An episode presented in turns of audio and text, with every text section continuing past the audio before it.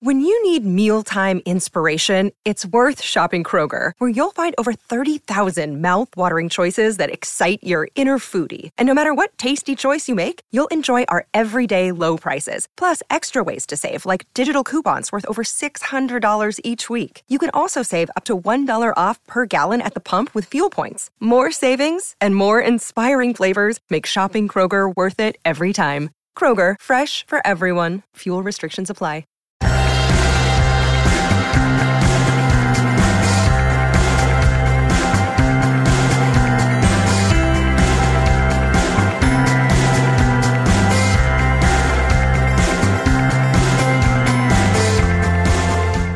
And welcome back to another episode of Beyond the To-Do List. I'm your host Erik Fisher, and this is the show where I talk to the people behind the productivity. This week I'm sharing with you a conversation I got to have with John Zeratsky. He's the co-author of the book Make Time: How to Focus on What Matters Every Day. And this is actually a pretty unique book and a u- unique uh, approach to productivity, a unique approach to focus. And uh, this is not their first book. This is actually their second book. Their first book was called Sprint.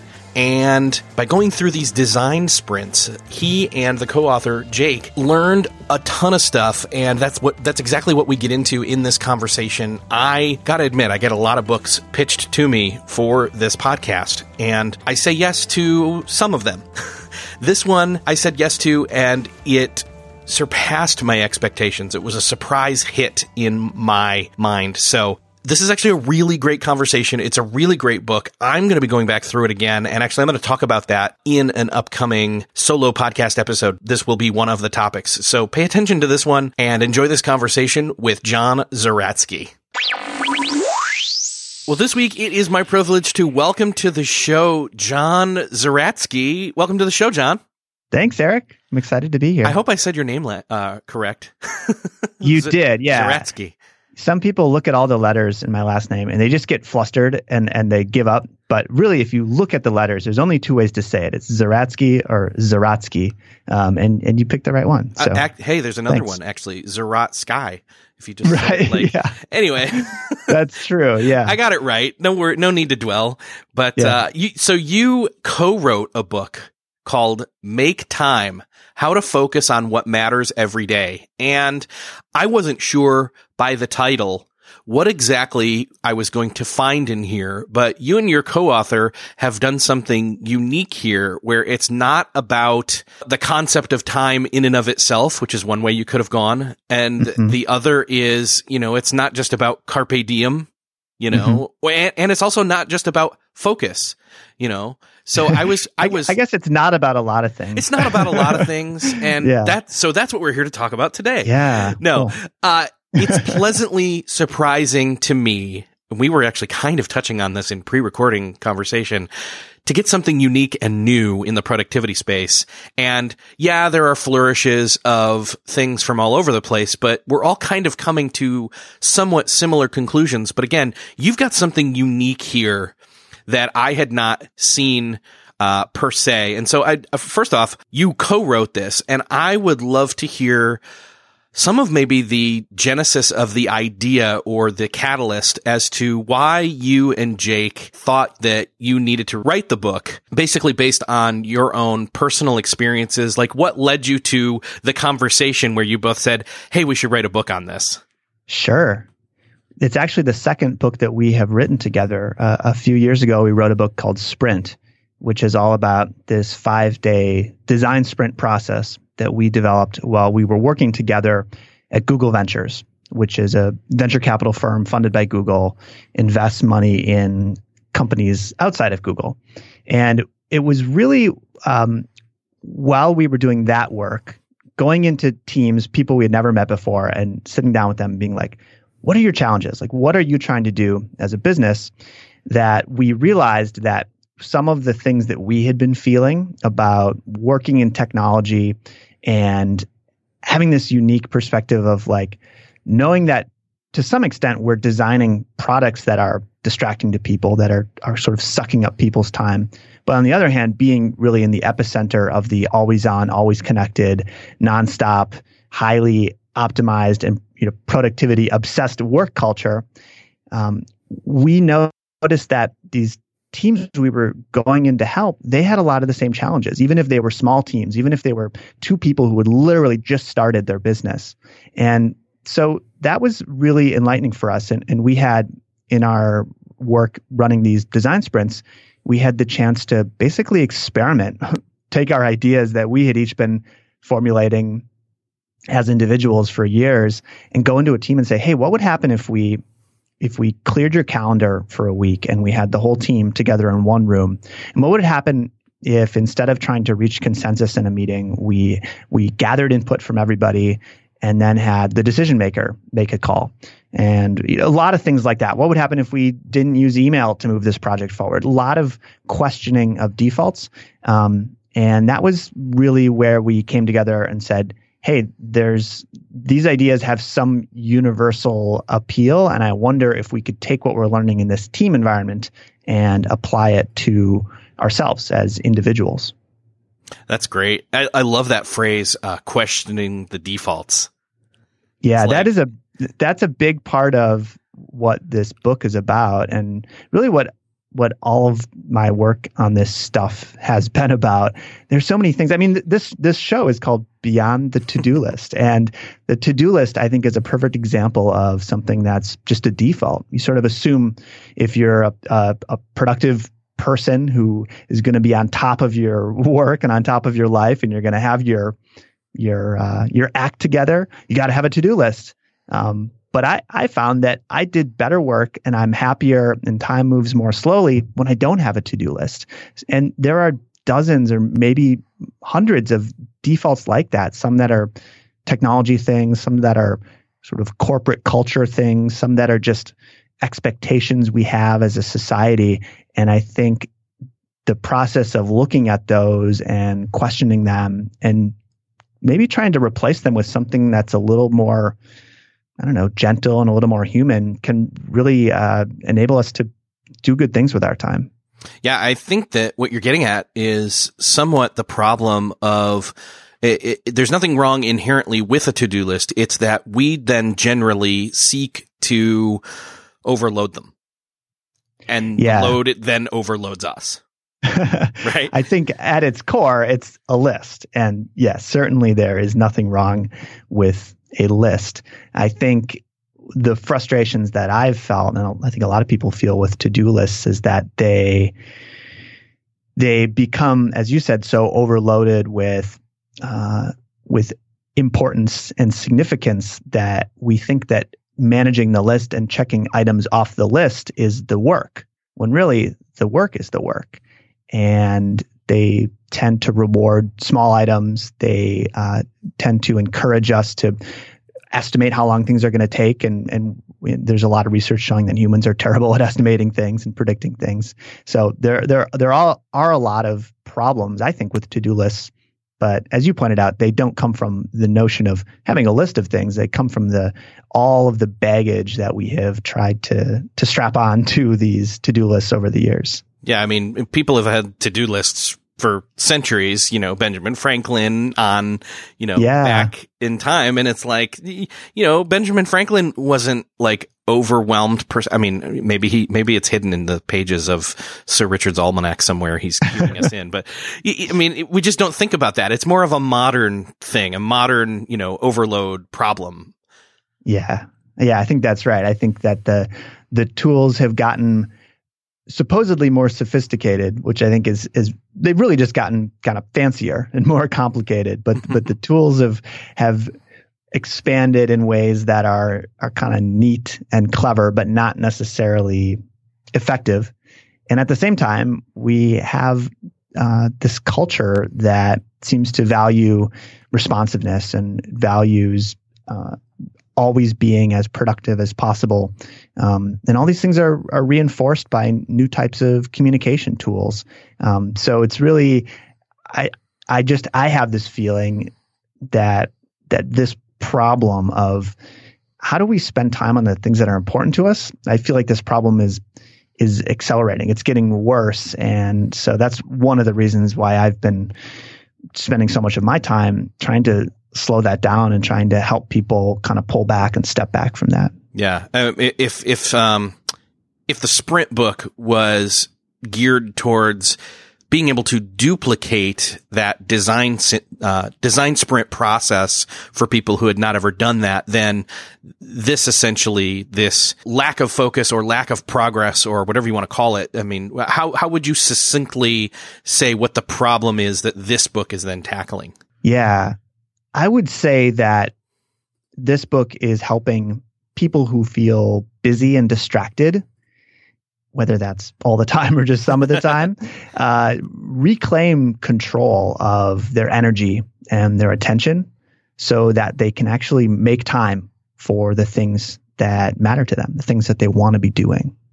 And that's not just, uh, you know, in your career, in your work life, in your daily, you know, in your nine to five, but it's also, you know, at home and on the weekend. It's, it's a whole life. It's a holistic thing. It's not, you know, that what, what matters every day isn't just a, you know, a, a, a business book, in other words.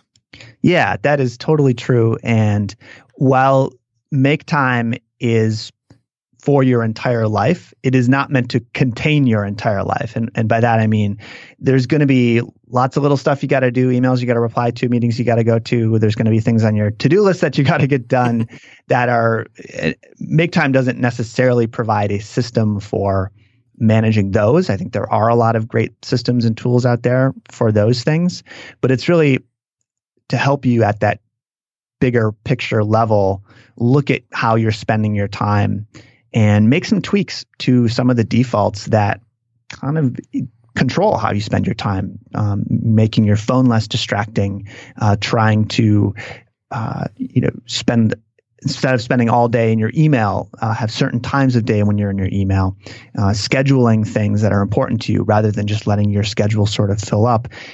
It's really about, at a high level, questioning these defaults so that you can make sure that even with all the little stuff you have to get done, there's going to be a chunk of time every day for the thing that's really important to you. And like you said, that that could be at the office and and and I think sometimes people look at this book and they say, "Oh, it's about work-life balance," and it might be, but but if the thing that you care the most about is work, then that's awesome. You pour your energy into that. I think that Make Time can really help you do that. And I go through phases of my life, and I know Jake goes through phases of his life where that's very much the the spirit. You know, you're very much into your work and using this system to really just try to pour your energy into that.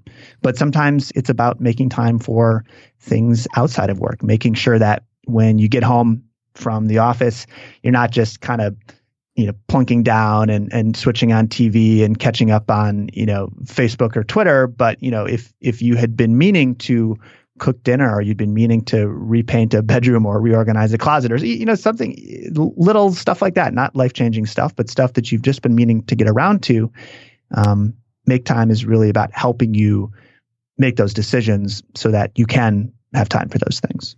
Yeah and even unintentionally working on quote one area of your life that we're not as compartmentalized as people uh, think it spills over into the other areas yeah, that's true one of the so so what we've been talking about these last couple minutes here is what in the book we call it a highlight.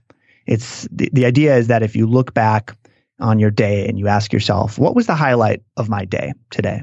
We feel like every day should have an answer. You know, we we don't want to have this feeling where time is slipping by. you look back and you say, "What did I really do? What did I accomplish?" You know, uh, that's not the path to feeling good about your time. That's not the path to forming memories. That's not the path to spending time on substantial, valuable work.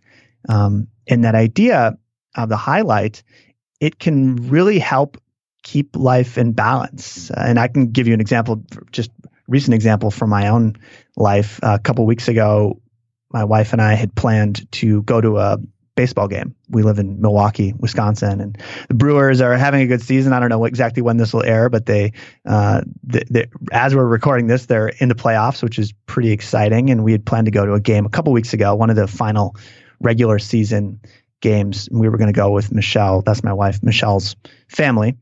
And this was, it was an evening game. And, but it was the day before I was going to fly out to San Francisco to do some, some book marketing activity give some talks and things like that.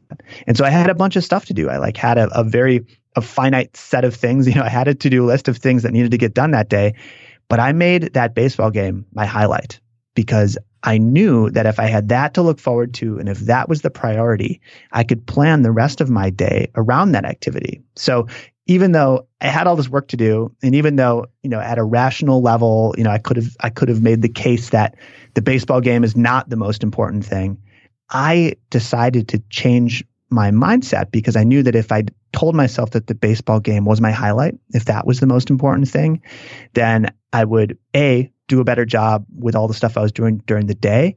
And then B, when the end of that day did arrive, I would have this feeling of like, okay, I did what I could do, and now I'm here to enjoy the game instead of like, oh, I, I pulled the plug and ran out of the office at the last second just so I could make it to the game on time. And that's kind of a nuanced thing, but those types of decisions for me can completely change the way that I feel about a day. That is a great uh, illustration of how the first component of the four components that make up this new approach uh, that you talk about in the book uh, works out. And I love the fact that your highlight for that day was not this like, okay, my highlight for today is this one thing at work that I'm going to make sure I finish. Which for a lot, which is perfectly okay, by the way. Yeah, it is. And a lot of my highlights are things like that. Um, I just today, uh, I'm putting out a, a, design sprint workshop. So the design sprint process that I talked about, uh, Jake and I, we both teach people how to run those design sprints. And I'm putting on a workshop in Minneapolis in late November. And today we we just announced that that was going to happen. I posted the page online where people can learn about it and buy tickets, and and that was my highlight. And we find that those type of kind of medium sized, you know, one to two hour sort of chunks of work that are meaningful and valuable and you can sink your teeth into make for great highlights because they're small enough that you can kind of fit them in. You can you by rearranging things or by keeping your email closed or keeping your phone put away somewhere, you can usually make time for them. But they're big enough that they become those anchors for the day. They become those things where you can look back and say, yep, on Tuesday, that was the day that we launched the workshop. And that just makes time feel like it's not running away, racing by. Yeah. Uh, and so here's the thing, like the, the first, so we're talking, we're talking right now about the, the highlight. Um, and again, like I said, this is one of four pieces. I think what would be almost like a natural flow to the conversation, which is never something that you should say out loud as an interviewer. it's like calling the play by play as you go through a conversation. but I want to highlight ironically, uh, the fact that we're doing that because I think this makes a lot of sense. I would love to dive into a couple of different questions on defining wh- how do you define what your, you know, what's the best approach maybe to defining what your highlight is for every day and then move into tactics for protecting that highlight and then do the same for the other three, laser, energize, and reflect. Yeah, and maybe so. but maybe before we we go deeper on highlight, I can just give a quick overview of the four steps. Yes, yeah. So let's go macro, um, and then we'll drill down a little bit into each of them. Yeah, sounds good. So the the first step, as we've been talking about, is proactively choosing a highlight for your day. It's something that needs to get done, could be something that you just want to get done, or something that's just plain fun to do something that makes you happy. And it's not the only thing that you'll do that day, but it's the thing where you really focus your energy, really plan your day around it. The next step is called laser, and it's all about beating distraction by making changes to how you use technology.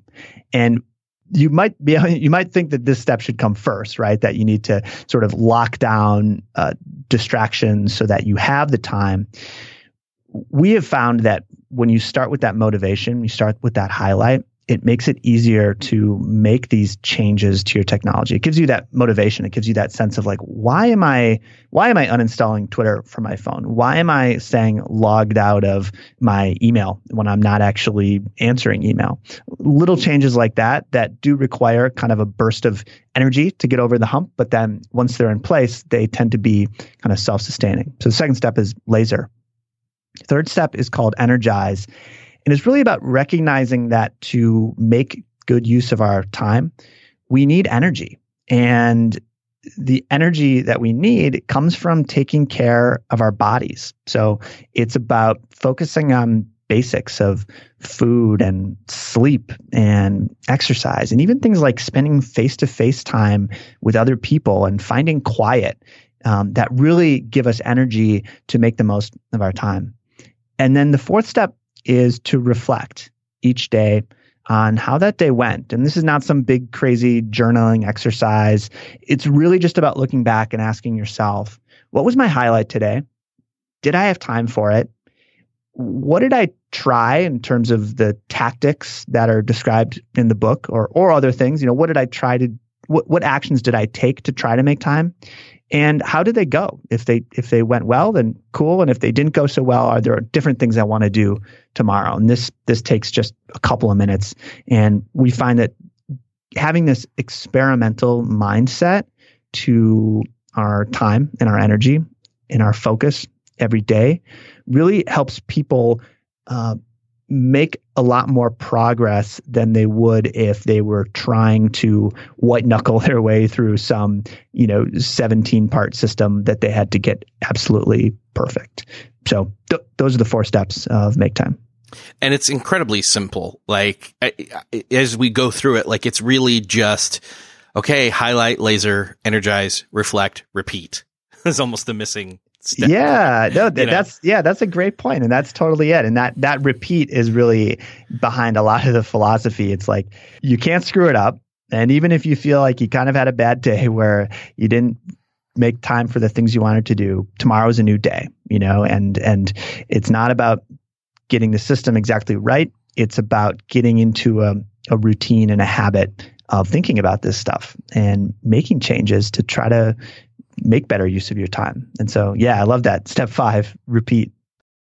Still searching for a great candidate for your company? Don't search just match with Indeed. Indeed is your matching and hiring platform with over 350 million global monthly visitors, according to Indeed data, and a matching engine that helps you find quality candidates fast. Ditch that busy work. Instead, use Indeed for scheduling, screening, and messaging so you can connect with candidates faster. I wish I had Indeed when I was in the hiring process in roles in the past because it is a slow, arduous headache of a process to find the right people or at least it used to be, join more than 3.5 million businesses worldwide that use Indeed to find and hire great talent fast. In fact, in the minute I've been talking to you, 23 hires were made on Indeed, according to Indeed data worldwide. And listeners of the show will get a $75 sponsored job credit to get your jobs more visibility at Indeed.com slash to-do list. Just go to Indeed.com slash to-do list right now and support our show by saying you heard about Indeed on this podcast. Indeed.com slash to-do list. Terms and conditions apply. Need to hire? You need Indeed. This episode is brought to you by Shopify. Forget the frustration of picking commerce platforms when you switch your business to Shopify, the global commerce platform that supercharges your selling wherever you sell. With Shopify, you'll harness the same intuitive features, trusted apps, and powerful analytics used by the world's leading brands. Sign up today for your $1 per month trial period at shopify.com slash tech, all lowercase. That's shopify.com slash tech. If you enjoy Beyond the To-Do List, I invite you to check out Best Laid Plans. I'm Sarah Hart Unger, the host of Best Laid Plans, a podcast devoted to all things planning and planning adjacent. I talk about everything from paper planner reviews to deep dives into all things productivity, from keeping track of goals and tasks to fitting in your true priorities and reducing the stress around planning and organizing across different areas of life. I am a practicing physician and mother of three, so I have a lot going on in my own life and am intimately familiar with the time constraints that impact us all. And I love sharing my own productivity strategies and learning from others who have their own ideas to share. I invite you to check out Best Laid Plans, available on all podcast platforms, or visit my website, theshubox.com, T H E S H U B O X.com, to learn more. The reflect step then helps you to clarify and continually learn how to better choose your highlights as you move forward. Um, but do you have any best practices as far as like choosing, you know, whether it's the launching of uh, a thing like you were describing that you did today, or making sure that you uh, your highlight is the that game, and or anything in between? Sure. At this point, I've been planning my days this way for for a long time, for years, really, and so it, it's very intuitive. I I think about what I want my highlight to be, but I don't I don't really have a system I go through. I just just kind of know, uh, as as mysterious as that sounds, but um, we do provide a few different strategies in the book that that we we do use and that we especially used to use when Jake and I were first developing this idea. One of them is is the strategy of urgency. So it's really just looking through calendar, to-do list, whatever you have, email, and picking out that thing that really needs to get done that day. Sometimes I have found working, especially in like an office environment where I have a lot of meetings, that that I can sometimes get to the end of the day without having made time for the thing I really need to do that day. You know, it's like at, at the end of the day, you're like, okay, f- finally, I'm done with all these all this work stuff. Now I can finally get this work done and and nobody wants their day to go that way so so when you do have that thing that must get done being proactive about it and trying to build your day around it rather than squeezing it into the cracks in between meetings can can really be helpful the second strategy is all about satisfaction and so um, an example for this might be if you had a, an idea for a, something new at work, like a new project or a new way of solving a problem that the business was facing, nobody's asking you for that. You know, there's there's no deadline for that idea. It's something that you just you just want to put out there. But you know that when you do, it's going to be very satisfying. You're going to feel sense of accomplishment. You're going to feel sense of pride that you did it. And so prioritizing those non-urgent but still super important things by making them your highlight can also be a really uh, great way of feeling like you made good use of your time, especially at the office, but but at, at home as well. Yeah. And then the third strategy is is looking for highlights that bring you joy, and that's where the the baseball game comes in. Um, things that are just plain fun. If you feel like those activities often get pushed to the the margins of the day or you never even really get to them you think you're going to go to bed early and, and read a book but then you know you look at the clock and it's 11 o'clock and it's it's it's too late and you need to get to bed if that's the the situation you find yourself in using your highlight to choose joyful activities can make sure that those types of things get their their space and, and their due in your day. And do you find that you're able to or see i'm trying i'm trying not to, to systematize this too much. I'm trying to leave it very intuitive. I think that was the best way you, that you put it is for me naturally i'm almost going to think okay i'm going to look ahead at the calendar and say ooh there's like for example this coming friday night my wife and i are going to do something that night. I would make that my highlight and that's days in advance. Is that something that's quote okay to do that is not something that I personally do. I mean, there's definitely things that I look forward to. You know, there's all you know things that all sorts of plans, things at work, things outside of work that I look forward to. But I I do think there's there's something about the highlight being a daily activity that is that is really healthy. I, I think we touched on this earlier there's there's a bunch of research, and I, I, think we can sort of intuitively we can feel that um, humans are maybe not so great as predicting the future as we uh, as we w- would like to be or would like to think that we are. And if you're choosing a highlight for the end of the week, you're sort of predicting your future. You're sort of saying, "Well, I, I know how I'm going to feel in the future," and uh, and and I think that we can be more honest with ourselves and have a higher success rate in terms of making good use of our time if we treat that highlight as a daily thing. Because then we can we can check in with ourselves every day. We can say how am i feeling today? Am i like am i in a mental space where i really want to be pouring my energy into work because i've got something cool going on something exciting something that's uh, urgent? There's a deadline coming up or is the week winding down? It's the end of the week. I'm kind of in more of a mental space where I'm ready to relax and focus my energy on doing something fun. So I would I would never tell you what's right or wrong because that is just not I don't think that's a productive way to approach these types of things which are so personal and so human but but I would say that for me I I really appreciate the the day by day practice of choosing highlight for the day that's that's coming ahead. Gotcha. Okay, so keep it more, you know, in that cycle, like we were saying, is you know the re- in the repeat is okay. Reflect on what today's was. Was that the right choice? Uh, yes or no, and and then are you deciding that evening what tomorrow's is, or are you doing that the next morning? For me, it's it's either the evening or the morning. Kind of depends okay. on what's going on. If I know that if I know that the next morning I have wide open which is really what I shoot for. I try to wake up right. early every morning, have some coffee right away, and spend at least a couple of hours on my highlight, working on something important. And that doesn't always happen. Um, you know, I'm not I'm not perfect. These things don't always work out exactly the way that I imagine they will. But if I know I have a day like that coming up, then I do tend to think about it more than night before. I think you know I, I sort of think to myself, all right, tomorrow I'm going to wake up and I I don't want to have that that temptation or that urge to hop on Twitter or hop on Facebook or whatever. Um, I want to wake up with a really clear idea, a really clear highlight that I'm going to spend my time on. And so in those cases, I'll think of it the night before. But if I have uh, more of a, what you might imagine is sort of a conventional work day that's got some, a bunch of different stuff. It's got some meetings it's got some smaller little projects. Then I'll think about it more in the morning as I'm kind of mapping out a plan for the day. Gotcha. Okay.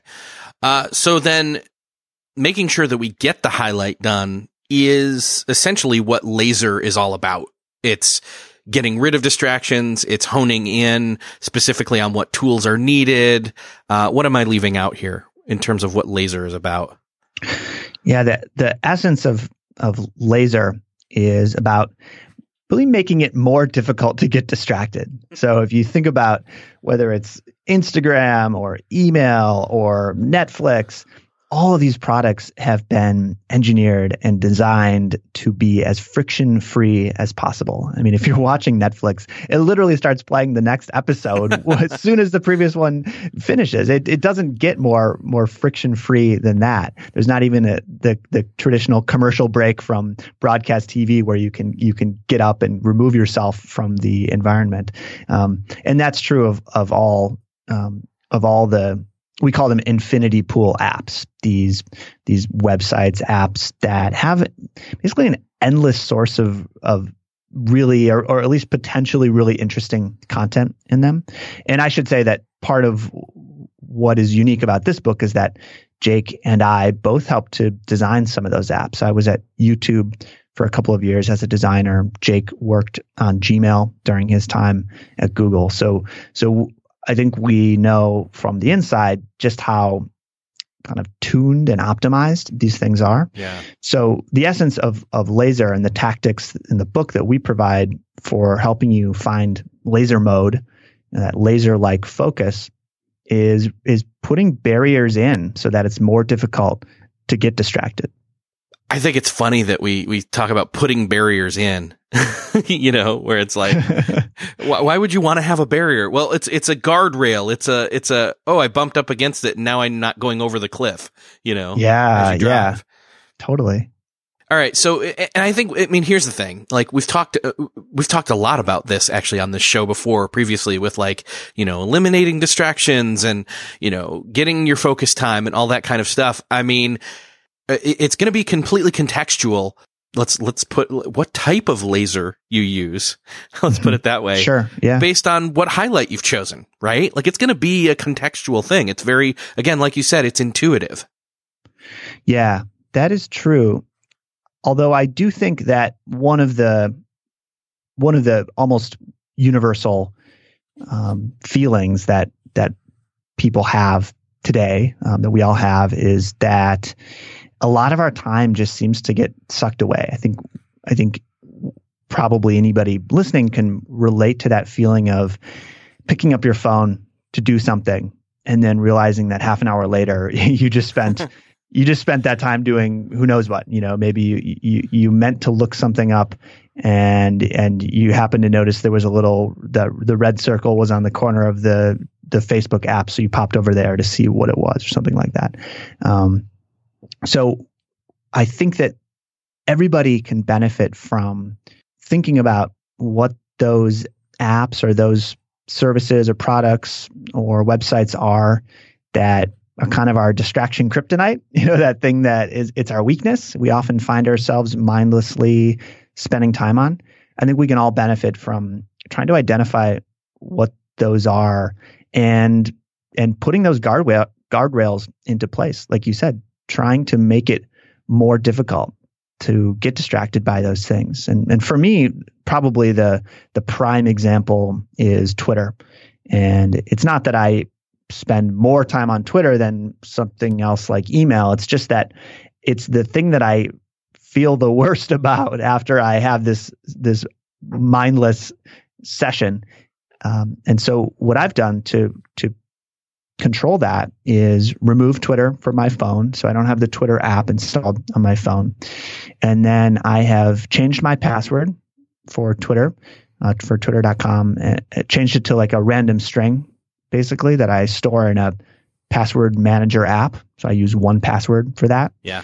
And I stay logged out of Twitter. So I definitely still use Twitter, and, and Twitter is a really important tool for me for spreading the word about the writing that I'm doing and, and answering questions and talking to to folks who are reading what I what I put out there, which I really appreciate and I find very fun and very rewarding.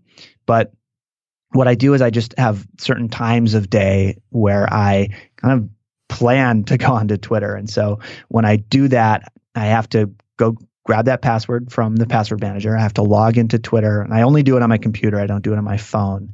And just having those guardrails in place helps me get the best of that tool. You know, I get the the best parts of Twitter still, and it's it's useful for me, and it's still enjoyable, and I look forward to that time.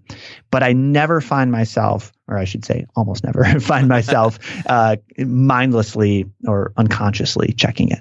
Yeah, you've built up so many different hurdles that you have to jump through, whether it's time restriction or uh, just logging in and, and even not being able to just pull your phone out as uh, tactile um, a, a, an um, an experience as that is, and mm-hmm. and which lends to its um, addictivity. Addictivity is not a word. lends to its highly addictive nature. Yeah, uh, you know, yeah. I really I, I, appreciate and see. So then the thing is, is some people are like, well, Twitter's not really my issue. It's this other thing. And there you go. Like it's a unique scenario. It's a unique situation for me. I, you know, again, I can keep Twitter on my phone and not check it all day long over and over and over again. Um, right. It's probably something different, and I don't know what that would be right now because I've spent a lot of time thinking about this. So actually, you know, I've I've taken some of these steps that that you're uh, persuading us to do. So, um, what are some of the other ones that, you know, I mean, is there another one where it's say, I mean, again, it's not just about putting up the barriers. It's, it's almost like there are some probably you have to go nuclear live with and just say, no, this one's not allowed at all. Right. Yeah. And that's one of the most powerful tactics in the laser section is this idea of a distraction free phone. And this is really about removing from the phone or disabling anything that's an infinity pool app. So anything that has an endless source of content. So I already mentioned Twitter, but it's also Instagram and Facebook. It's games.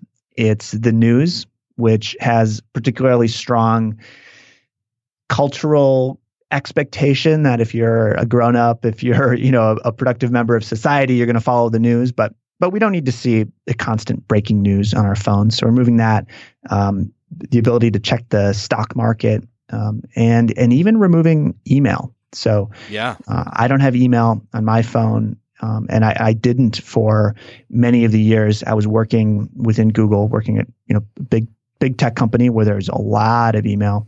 Um, and it's not about similar to what I was saying about Twitter. It's not about not using it or um, going completely dark or cold turkey. It's really about trying to reframe the the relationship so that you're using it in good ways and using it for the things that it's good for rather than letting it use you.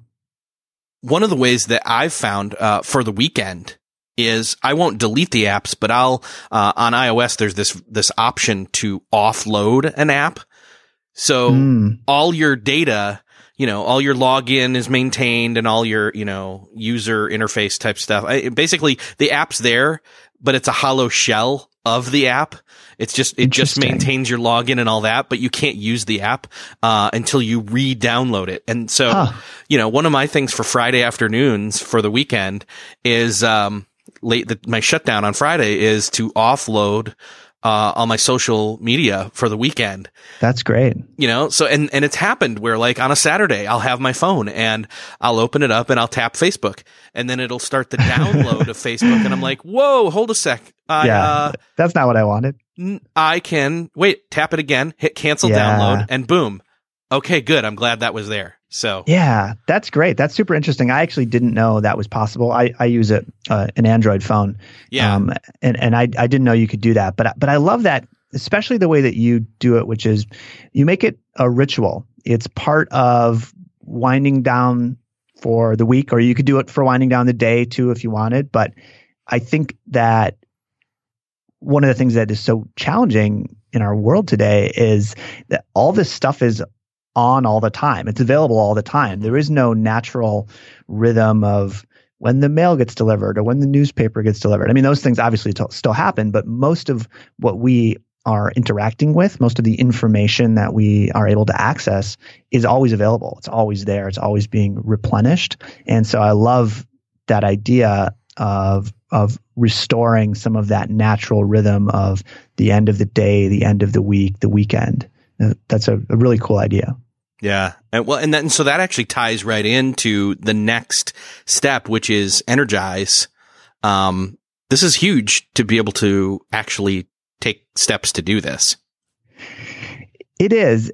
Energize is really about making sure that you have the energy to make good use of that time. So if you've chosen a highlight that is to, uh, you know, have some, you're going to have some friends over for dinner and you're going to make dinner, uh, you don't want to get to that that highlight, that chunk of your day, and feel totally wiped and totally worn out or frazzled or, or kind of fragmented. You want to have the energy to be there. And that's true when you're getting something done at work. It's true when you're uh, when something urgent comes up. It's true when you're doing something that's that's fun and you you want to enjoy it.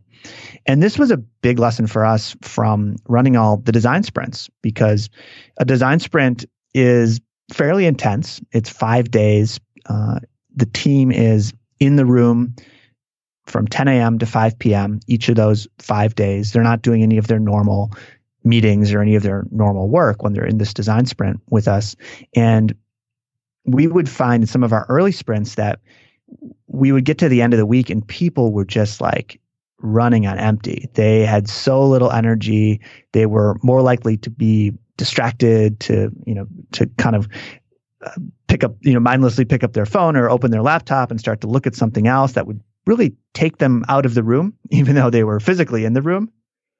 And so we started to experiment with things like having the team break for lunch and like actually go walk somewhere as a group and sit down and eat face to face. And we actually shortened the day. So when we started doing sprints, it was much more like a nine to five or sometimes even nine to six day. Um, but shortening it down to make it 10 a.m. to 5 p.m. actually allowed us to get the same amount of stuff done, but people just felt better at the end of the week. This lesson that we learned from the design sprints is something that that Jake and I have focused on a lot as individuals.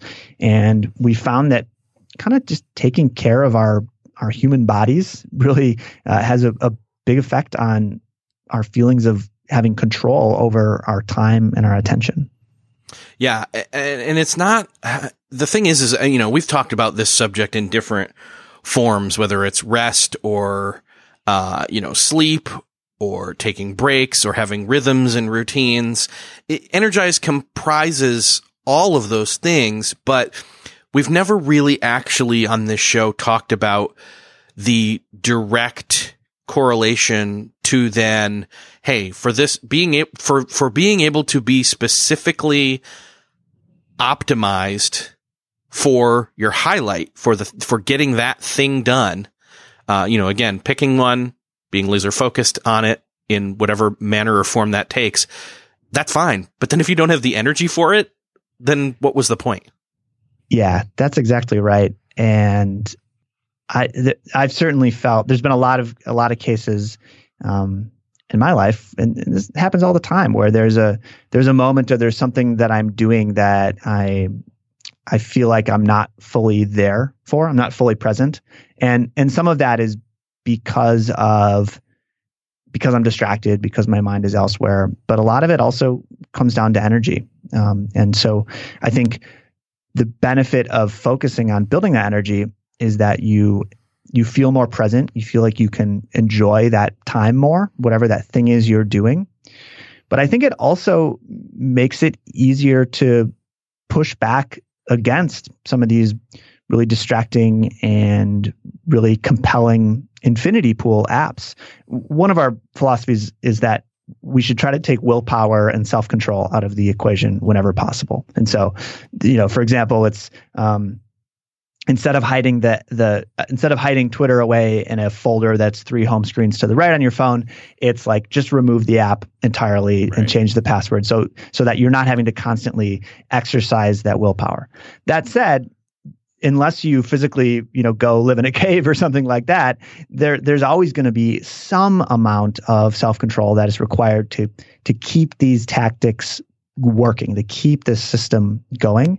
And I've found that that comes directly from having energy. If I if I have one of those mornings where my plan is to wake up early and get some work done, but I stay up too late or I drink a little bit too much, um, then I'm more likely to wake up the next morning and say, "Oh, I'll, I'll do a quick check of Twitter," or "I better see what's going on in the news." You know, sort of your your uh, ability to make the decisions that you want to be making gets weakened when you don't have great energy.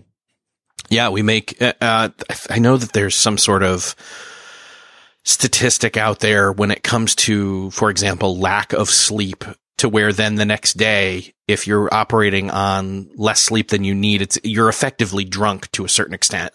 Yeah, I think there's been some studies about that um, with driving specifically, yes. and how if you're if you're short on sleep, yeah, it's it's like equivalent of of having two drinks or something like that. And and yeah, I mean, when it's framed in that way, it it's it's kind of scary. Um, and and I think it's you know when you when you're looking at something like hanging out with friends or, or being at work, it's not as scary because you know it's not not life or death. But I think we can still see the we can see the connection there. We can understand that those those moments are not as good. They're not as valuable when when we're wiped out. Yeah, and we could dive into a, a lot, a ton more tips and tricks in terms of like what to do with energizing and all that kind of stuff. But you know, and I've got actually kind of, I've got a ton of other episodes that are really specifically for that. So cool. I'll pick a yeah. few and I'll, I'll link to those in the show notes for this episode where you can, you know, you can dive in deeper in terms of that. Um, yeah, and sorry to to interrupt, but I I think um, one thing that that is important to to say because we haven't really said it yet is that so the the book is made up of these four steps: highlight, laser, energize, reflect. But in addition to the four steps, there are there's a menu of tactics. So a lot of these little things like the distraction free phone are examples of tactics that are in the book. And the best way to think about it is really like a cookbook. So the you know a cookbook it might be a cookbook of of healthy Asian cooking or, you know, whatever. It has a theme, right? And so Make Time has a theme, which is really about questioning these defaults and making decisions to prioritize the things you want to do. And these four steps are meant to take you through that process every day. But then the tactics are kind of like the recipes in the cookbook. You're not gonna you're not gonna pick up the cookbook and immediately try to cook everything. You're not gonna make it a mission to cook every single uh, recipe as quickly as you can. It's more about kind of flipping through and finding the specific tactics for building energy, or the specific tactics for creating time in your day for that highlight that you think might work for you, and then relying on the the four steps that daily process to hone in on the ones that work best. Yeah, perfect. Yeah, and again, that's it's this whole personalization aspect of it where it's again one size does not fit all. So absolutely, Jake and I actually on. you've got to try it on. Totally. When we were when we were writing this book, we we had a, a conversation where we decided that if somebody read the book and they used the steps, but they didn't use any of the tactics, right? They had their own ways of of deciding what they wanted to focus on and and you know defeating distraction and whatever yeah. um, that would be success right? We don't it's not for us it's not about people using our specific tactics our specific activities concrete things. It's really about the mindset and the approach and the process. And so if people are doing that and it's working for them we could not be happier. Yeah that's great. Well and so then the process still completes with this final step of reflection, which we kind of touched on when it comes to picking a highlight and then at the end of the day, uh, reflecting and deciding or, or analyzing or, you know, whatever word is best for you. Was that highlight the right highlight?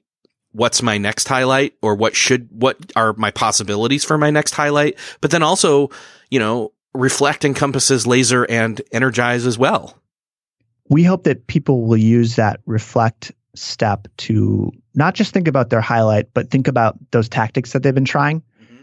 An example for me uh, might be, you know, I, I have this tactic of of logging out of Twitter to change my password, log out. And if I have a day where I found myself on Twitter a little bit more often, I might note that when I reflect. And I'd say, you know, I, I tried this tactic, log out, but it wasn't working great. Um, why is that? Is there something else I can try? Is there another tactic I can use to make sure that I'm not wasting time uh, in, a, in, in a way that makes me unhappy? Yeah. So it's really about uh, reflecting on the highlight, but also being in this experimental mindset about the specific tactics, the, the really concrete things that you're doing in your day to try to work toward uh, a life where you feel like you're spending time on the things that are important to you. It almost feels like each day then is a sprint, and at the end of the day, you say, "Okay, how did I, how well did my sprint go? What can I adjust?" Nobody has said that, but that is super interesting. And the part of why it's interesting is that the idea of reflecting is also a lesson from our design sprints right. because we ran so many design sprints with so many different companies that at the end of every week we would look back and we would say how did it go? Like what happened? And and how can we make it better next week? And that just worked so well in that environment that we started to to use it for ourselves. A lot of a lot of people who are trying to make their lives better, you know, uh, get control of their time. They might be interested in scientific studies, research that's going on, and that stuff is all really interesting and really can be really valuable to read about a study. And we, you know, we've we've touched on a couple of those things in this conversation, but the experiment and the the results from that experiment that you get when it's it's just you when you're testing on yourselves. It's you know an experiment with a an n of one that is the data that is most valuable because you know it's true. You know it applies to you and you can put it into use right away, literally the next day. Well, and it's a lot more personal. It's a lot more personally applicable even. Right. I right. guess, you know, it's, yep. it's, it's your life and it's improving your life one day at a time, which sounds so cliche to say, but that's exactly what it is. I mean, it's intervals. It's literally one day at a time taking yeah. the day, going through the sprint and then saying, okay, how did I do? So yeah, It's it's actually pretty simple. Like it, it, it's we make it out to be so much more complex than it actually is. Anyway, John, I mean, it's been it's been awesome talking with you. I Yeah, am you going too. to I'm going to be going through, and uh, I think for me specifically, the the piece that's missing out of these three really is the reflection piece Hmm. at the end of the day. So that's going to be where I'm going to start uh, making my changes. I think the highlight piece is there to a certain extent. Probably there's some work there to be done, but again, I love the kind of holistic or uh, again, you use the word intuitive, where it's like don't don't get so hung up on it. Don't make it so systematized that it's like feels like homework. Or it feels daunting. Like I have to figure out what is the one thing Oh that's going to change the course of my life forever. If I don't figure out my highlight, I don't know what I'm going to do. Yeah. Uh, so, I, I- and, and that's got to be the approach. I like that you kept it. I like that you kept it that way, that simple, that, that approach. So, uh, the book is out now. So I'll link it up in the show notes. Uh, anywhere you want to point people to so they can take a look and check it out some more. Yeah.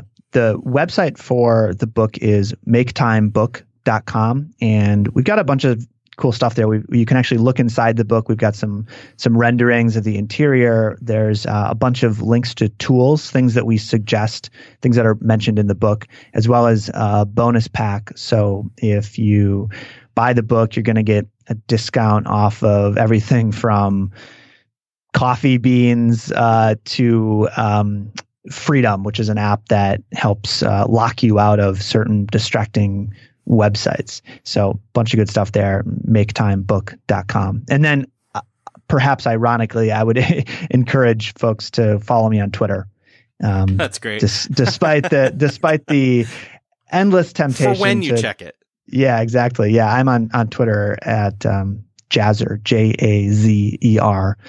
That's my username, and I like Twitter. It's uh, it's it can be challenging to keep it inside of uh, inside of bounds, but I, I enjoy it, and I really really enjoy hearing from people who have questions about the stuff, want to talk about it, read the book, and want to give feedback. So, I would I would love to have some conversations. That's there. awesome. Yeah, I'll, I'll link to that in the show notes as well. Um, one thing I want to say about the book, uh, I love that you, you've got all the different um, artwork. Doesn't do it justice. It's it's illustrations. It's um, information displayed in visual manners is probably the best way I can put it. Is it, it's not it's some some of it's drawings. It's cartoonish at times. It's it's hand drawn. It's personal. It's uh, it's it breaks up just it being a complete text based book, which is again another refreshing thing for someone who reads a lot of books. Cool. Yeah. Thank you for saying that. Um, and, and the book is very visual. We, Jake and I, uh, you know, first and foremost, we are designers and we worked in the tech industry for a long time. And we wanted to design a book that was really, that fit into people's lives, that was useful and usable, that didn't feel like this big thing you had to sit down and read from cover to cover, but that you could flip through. You could, you could you know grab onto an illustration or a diagram that that appealed to you um, and dive in and, and just get something out of it so um, i'm really glad you said that and uh, it is worth noting that the illustrations are actually uh, they were created by jake knapp Oh, sweet. by my co-author so in addition to his uh, his many skills as a designer and a writer he's also uh, quite a good illustrator so um, that's just a little fun little tidbit about the book John, awesome talking with you. Thanks for being here. Uh, and again, everybody check out the book. It's going to be great. So I'll link up to this in the show notes. Uh, and, uh, John, thanks for being on the show. Great. Thank you so much. I really had a good time. Appreciate it.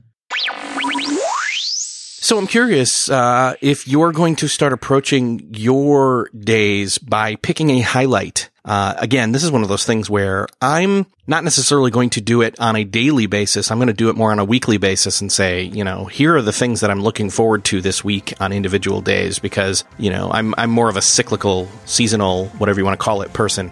But uh, yeah, I'd love for you to check out the book. Again, like I said, this book has a lot in it that I'm going to unpack a bit more myself as it applies to me as I go through the book again in a solo episode upcoming. Uh, but if you want to grab the book, you can go over to the show notes for this episode at beyondthetodolist.com slash 250. There you'll find the button to also share this episode. I would love for you to hit the share button, share it via email, social networks, etc. Subscribe if you're not subscribed, and I look forward to seeing you next episode.